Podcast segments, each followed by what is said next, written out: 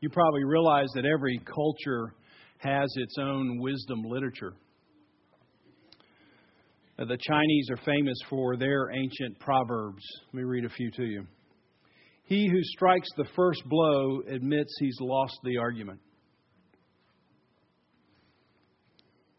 If you don't have anything else to argue about and you're losing, just bring out the fist. A rat who gnaws at the cat's tail invites destruction. Okay, I see that. How about this one? Do not remove a fly from your friend's forehead with a hatchet.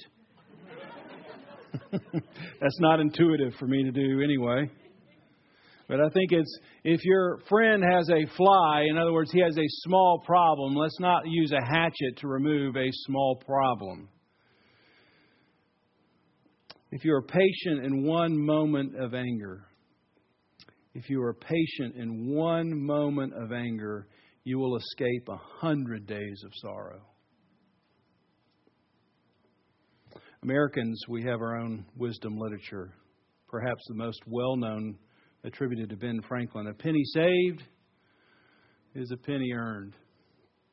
A bird in the hand is worth two in the bush. You can lead a horse to water, but you can't make him drink.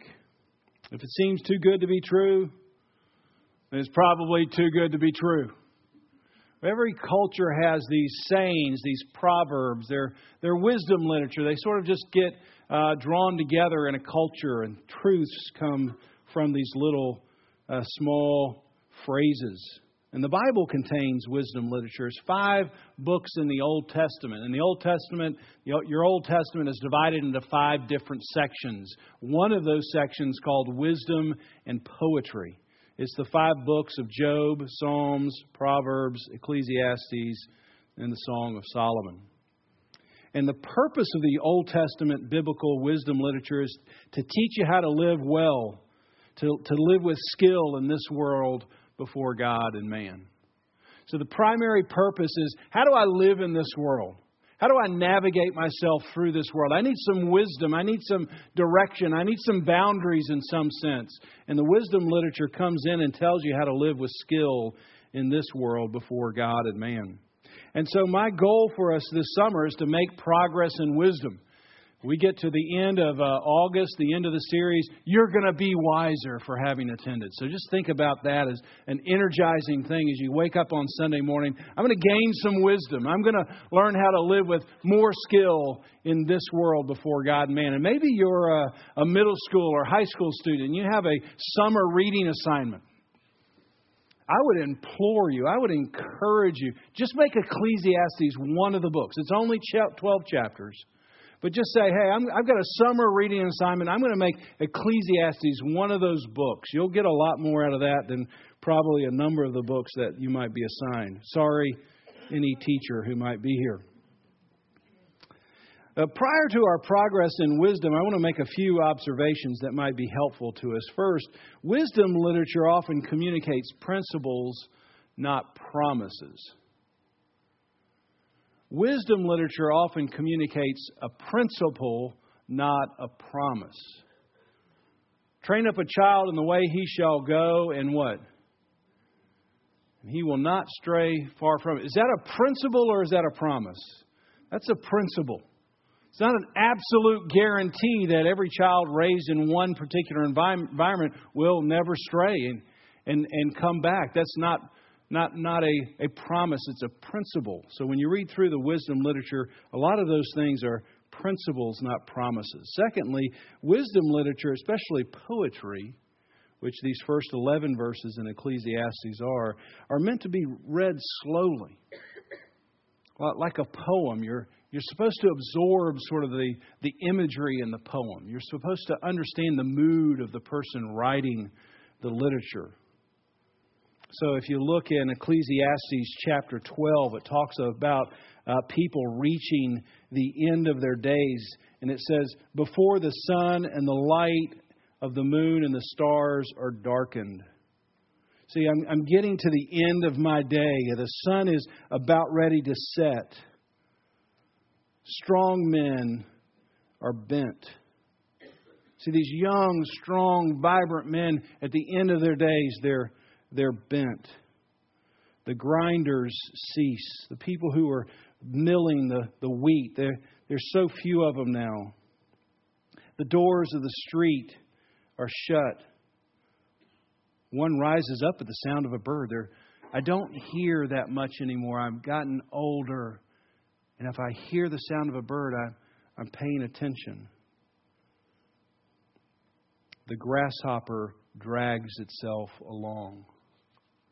So when you're reading those things, the, the, the writer is trying to evoke some sort of emotion, trying to set a, a tone or create a mood. And so that's what you want to be aware of. Third thing, you want to pay attention to repetition. Of course, this is true of any uh, literature in the Bible, but specifically true here. And you see it vanity or meaningless, meaninglessness. It appears 38 times in the book. The word toil appears 32 times in the book. Under the sun, that phrase occurs 26 times in the book. So there's a, a repetition, something that the, the writer wants you to see. He wants you to be aware of these things. And then this word joy or rejoice breaks out like a repetitive chorus throughout the book. If you, if you look every couple of chapters, there's a little segment about joy and rejoicing. It's like a chorus. You sing through and you get to a point and he says, but let's rejoice. And then you kind of sing through another darker period and, but let's remember to rejoice. And it comes back like a chorus over and over in the book. And we'll see that as we go along. Well, with these things in mind, let's take our first steps down the trail towards wisdom as we look at these opening verses, and then we'll we'll peek ahead. We'll sort of we'll begin our study of Ecclesiastes with the end in mind. That's the purpose of looking at chapter 12. Verse 1 The words of the preacher, the son of David, the king in Jerusalem. Now, some of your uh, versions might have teacher or Solomon or Kohelet. Kohelet is the Hebrew word for what this person is. And there's a lot of uh, debate in biblical scholars as to who this person actually is. Many people think it's Solomon because he was indeed the son of David. He was a king in Jerusalem. But some people think it's a later writer who sort of assumed his persona, assumed his wisdom, and wrote this book sometime after Solomon was dead. And whatever the case may be, this, this person, this sort of mysterious, wise man named Kohelet, he's a preacher, he's a teacher. And if you looked at the very end of the, uh, the text in chapter 12, he says this about himself I'm weighing, I'm studying, I'm arranging my words, my words of delight, my words of truth. So this, this, this person, he's a, he's a wordsmith, he's a professional, he's a, he's a pro. And he hasn't just randomly wrote, written some things down. He's carefully crafted this particular book of wisdom. He's chosen words, he's chosen phrases, he's, he's chosen moods so you can understand what he's trying to get at. And he's done it all to drive you or to draw you to a particular conclusion.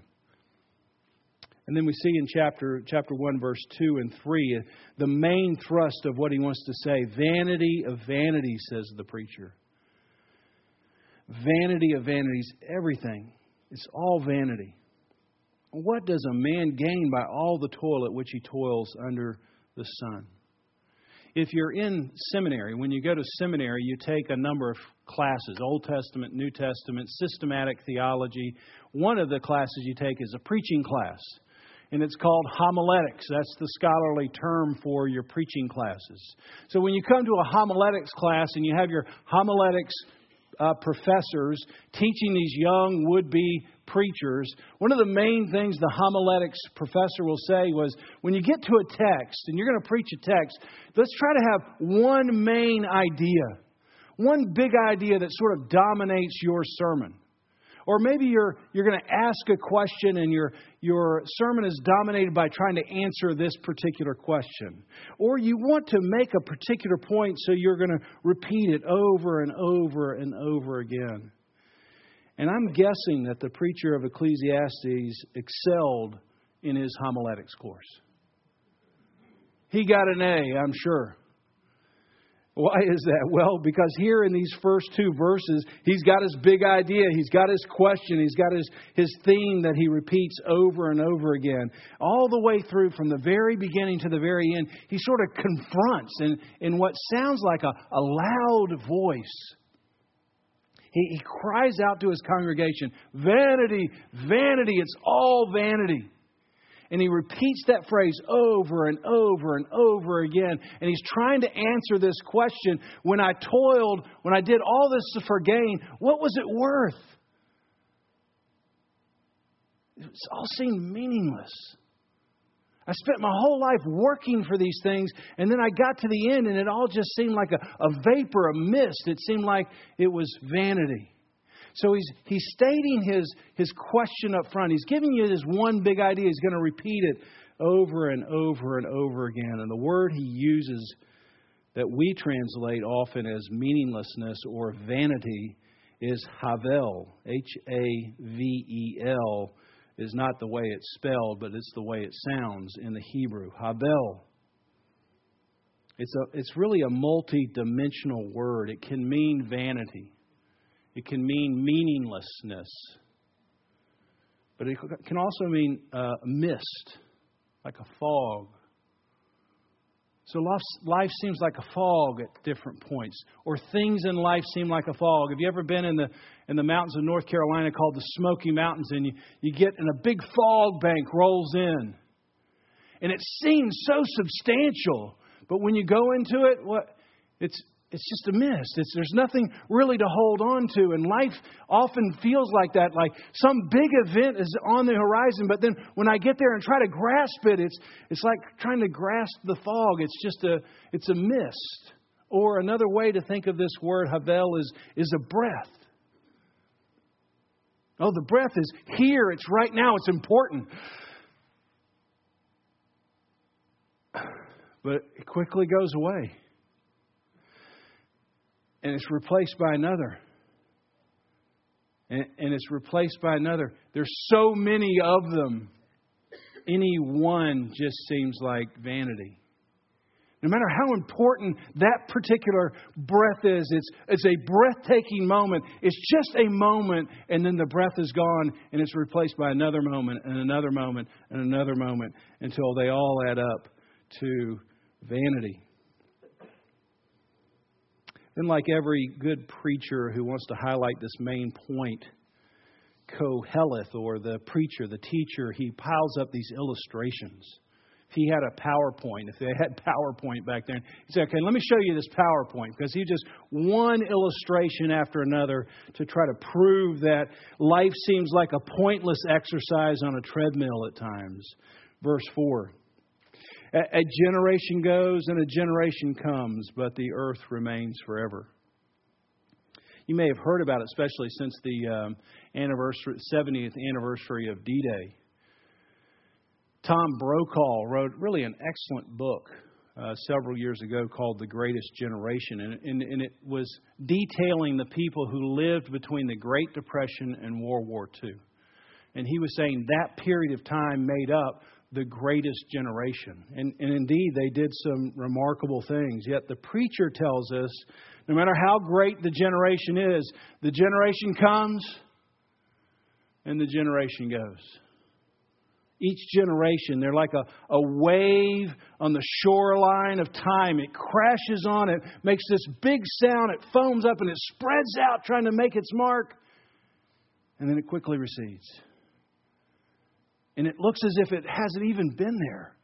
And it's quickly replaced by this, this next generation that tries to make its mark. It's trying to leave its legacy. It's trying to stretch out even further, but no matter how far it reaches, it, it just quickly recedes. One generation comes and goes. Whether you're a baby boomer or Gen X or you're a millennial, and you're all trying to make a difference, you're trying to leave a legacy, look in verse 11. There, there's no remembrance. No matter how big the splash, no, no matter how far you stretch out, eventually you're just not remembered. Unless you're a regular on Ancestry.com, and some of you probably are, but if you're not, if you're not, you probably can't say the names of any of your relatives even four or five generations ago. Who's your great great great granddad? I don't know. One of them was Philip somewhere back in there. But I don't know. What about 10 generations, 15 generations? See, you don't remember. And, and they were making their splash. They were sitting in their church. They were working in their town. They were stretching out, trying to make a legacy, trying to leave a mark, but they've receded. And they've receded in such a way you, you can't really even remember that they existed. The preacher then extends this vapor like quality of humanity, saying in verse 11, of later things. See, uh, of, of these former things, they, they're not remembered. But let's look ahead. Of the things that are coming ahead, the things that are going to make a big splash, the, the new development in technology, guess what? They're not going to remember, be remembered either. Even the things that are ahead eventually will fade now, we live in a culture consumed by self promotion.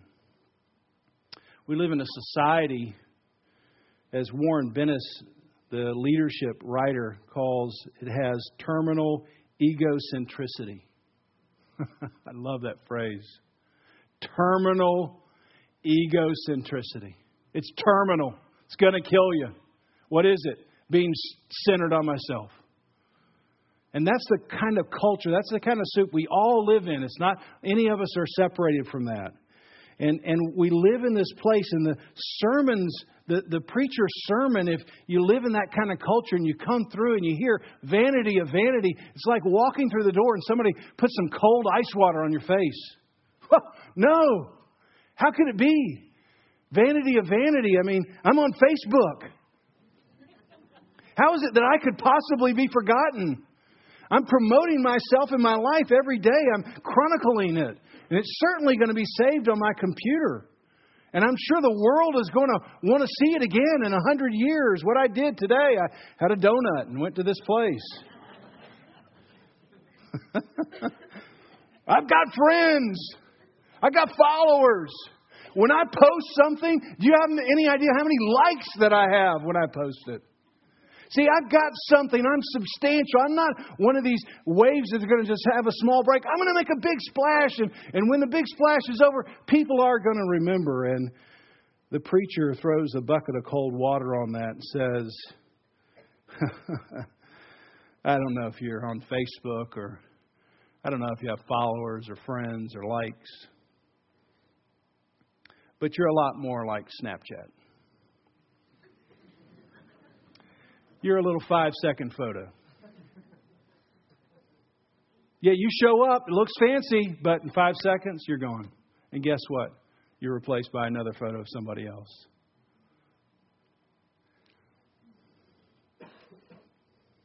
Look at the uh, analogies. You know the, the Snapchat? Uh, only half of you know this, but the Snapchat icon. What is it? It's a ghost. It's a little happy ghost. But what a perfect icon. It's just a vapor. It's like a ghost. You think it's substantial, it's this great picture of this moment in time, but when you try to reach out and grab it, it's like a vapor. It just quickly fades away. And so he uses these analogies. Again, he's piling up these pictures. Verse 5 the sun rises, the sun goes down. It, it hastens, it's in a hurry to the place. What place? Well, to the place that it just was. It's rising again. Ernest Hemingway used these verses for his title, The Sun Also Rises. But around and around the sun goes, yet it never reaches its destination. It seems to be in a hurry, it's chasing itself. Where? Well, right back to where it started. Or you're like the wind. The wind is coming at you and it's going, and then it's coming back around and it's going. It's just a cycle. It's like a treadmill. I can't seem to get off of it. There's never a destination, there's never an end point. Or in verse 7, like a stream that runs into the sea, but the sea is not full. And I could imagine uh, Solomon or the preacher, whoever this is, he's, he's looking at the River Jordan and it has this mighty flow into a terminal sea. It's called the Dead Sea. There's no outlet for the Dead Sea. And he notices the water never stops flowing into the sea, but the sea never is full. And he's looking at these things and he's, he's saying life under the sun is like a, a giant treadmill. You work for a company your whole life, and at the end, I mean, you're easily replaced. People hardly remember that you were there. I think about the high school seniors. I mean, you come back next year to a homecoming. Oh yeah, what's your name?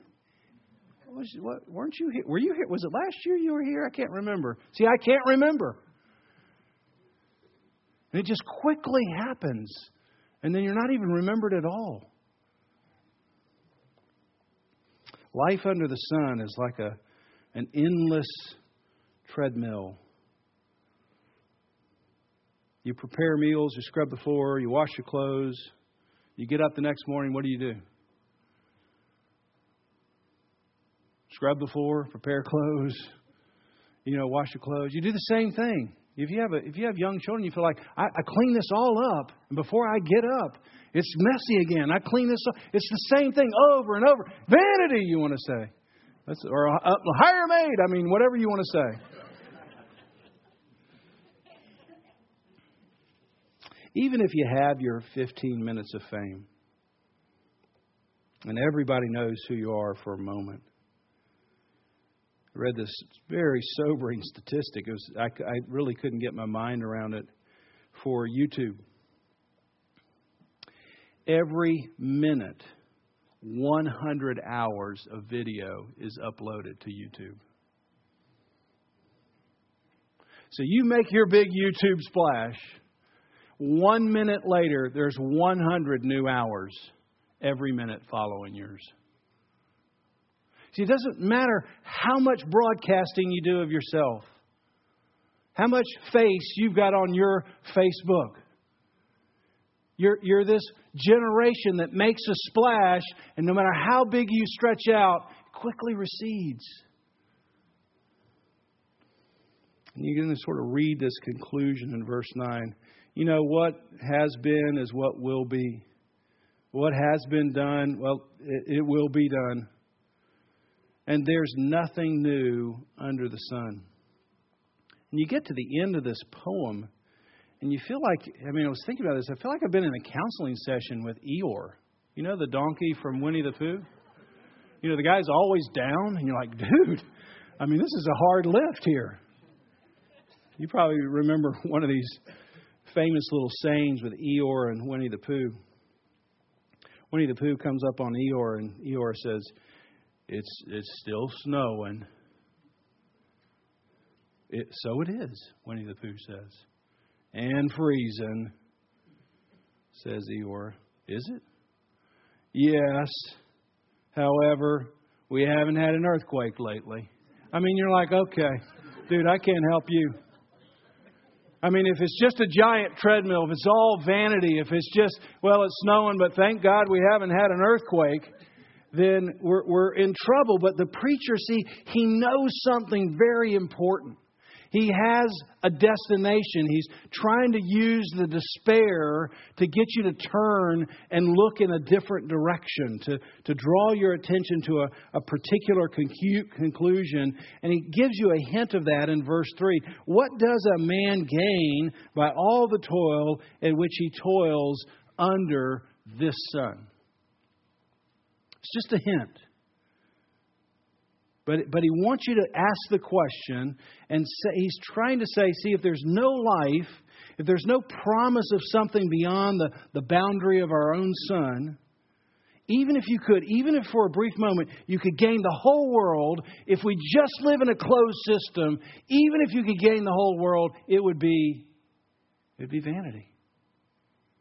If your whole life is just lived in this solar system, there's no meaning outside, there's no someone outside under the sun, then life is vanity. And he's trying to get your attention, get the reader's attention to say, stop looking at just these circumstances and realize there is something, there is someone beyond the horizon of this sun. Kohelet is a He's a hard driving preacher. And we'll see over and over uh, this summer, he, he presses you up against these uh, ideas of the, the brevity of your life. He presses you up against wisdom. He presses you up against materialism. He presses you up against pleasure. And he, and he says they're all meaningless if everything's just done under the sun, then it's all vanity. It's, it's nothing more than just a big fog bank. It looks substantial, but whatever you try to grab hold of, whether it's pleasure or money or wisdom, it's just, it just escapes your grasp. Derek Kidner wrote an excellent commentary on Ecclesiastes, and this is what he, his conclusion is Koheleth is demolishing in order to rebuild. He sees something that's being built, the way the world thinks, and he's coming in first, especially in these opening verses. He's trying to demolish something so that something else can be rebuilt. He's demolishing an empty way of thinking. Once we stop pretending that what is mortal is enough for us, only then do we have the capacity for the eternal. See, once we stop pretending, what a great word for our culture. Once we stop pretending, pretending that if I just get to this one thing, then I'll have it. Once we stop pretending, then we have the capacity for something eternal. So, this opening poem the preacher uses, it's it's, this depressing conclusion is designed to, to draw you to something beyond the sun, the maker of the sun. Chapter 12, verse 13, we sort of peek ahead and we say, well, we see where he's driving us. We're, we're going to begin here this morning with the end in mind. Here's the end of the matter. After all of this information, and we'll get to this in August after, after everything's been heard, fear God, keep his commandments, for this is the whole duty of man. For God will bring every deed into judgment. For God will bring every deed into judgment with every secret thing. See, life isn't vanity because it's not just life underneath the sun. Every single thing, seen or in secret, will stand with you before God. So it's not vanity. It's, it's the farthest thing from vanity. Once you realize that there is someone beyond the sun, someone whom you have to stand and give an account to, then every moment of your life is infused with meaning. It's hardly vanity. It's so worthwhile. He's trying to get your attention to say, don't just live your life underneath the sun. Live your life in quarter, according to having to stand before God Almighty. So fear God and keep His commands. Live with that end in mind. And of course, this probably doesn't need to be said, but we know because we're always pointing in this direction, we know that there is a real, true teacher, a real, true Son of God, a real, true King who did come. And his name is Jesus. And he has come also to deliver words of wisdom. I want to read just a passage. If you have a moment you want to turn to it, that would be good as well. Matthew 16. Matthew 16, and we're going to end here. Here, the, re- the real king has arrived. The, the real son of David has arrived. In Matthew 16, he's talking to his disciples, and he says this in in verse 21. They've been with him for a couple of years, and he now begins to say to his disciples that he's going to have to go to Jerusalem, verse 21. He's going to have to suffer many things. He's going to be killed, and on the third day, he's going to be risen from the grave. And then Peter takes him aside and rebukes him and says, Far be it from you, Lord, this shall never happen to you. But Peter, but Jesus turned aside and said to Peter, Get behind me, Satan.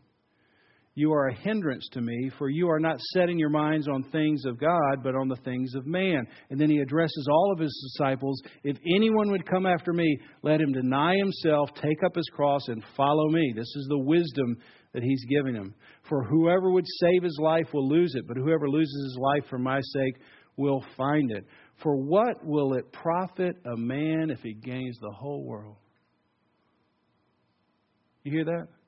It's an echo of Ecclesiastes chapter 1. If I toil and I gain everything, well, what will it profit me? What's the answer Jesus gives? Vanity.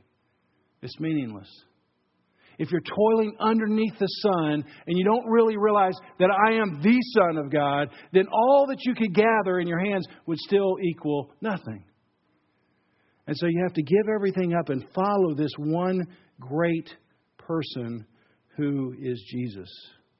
And so when I read this, and I would just want to close with these few remarks, it was, it was sobering to think how easy it is to be one of the closest followers of Jesus and yet still have your mind set on the things of man.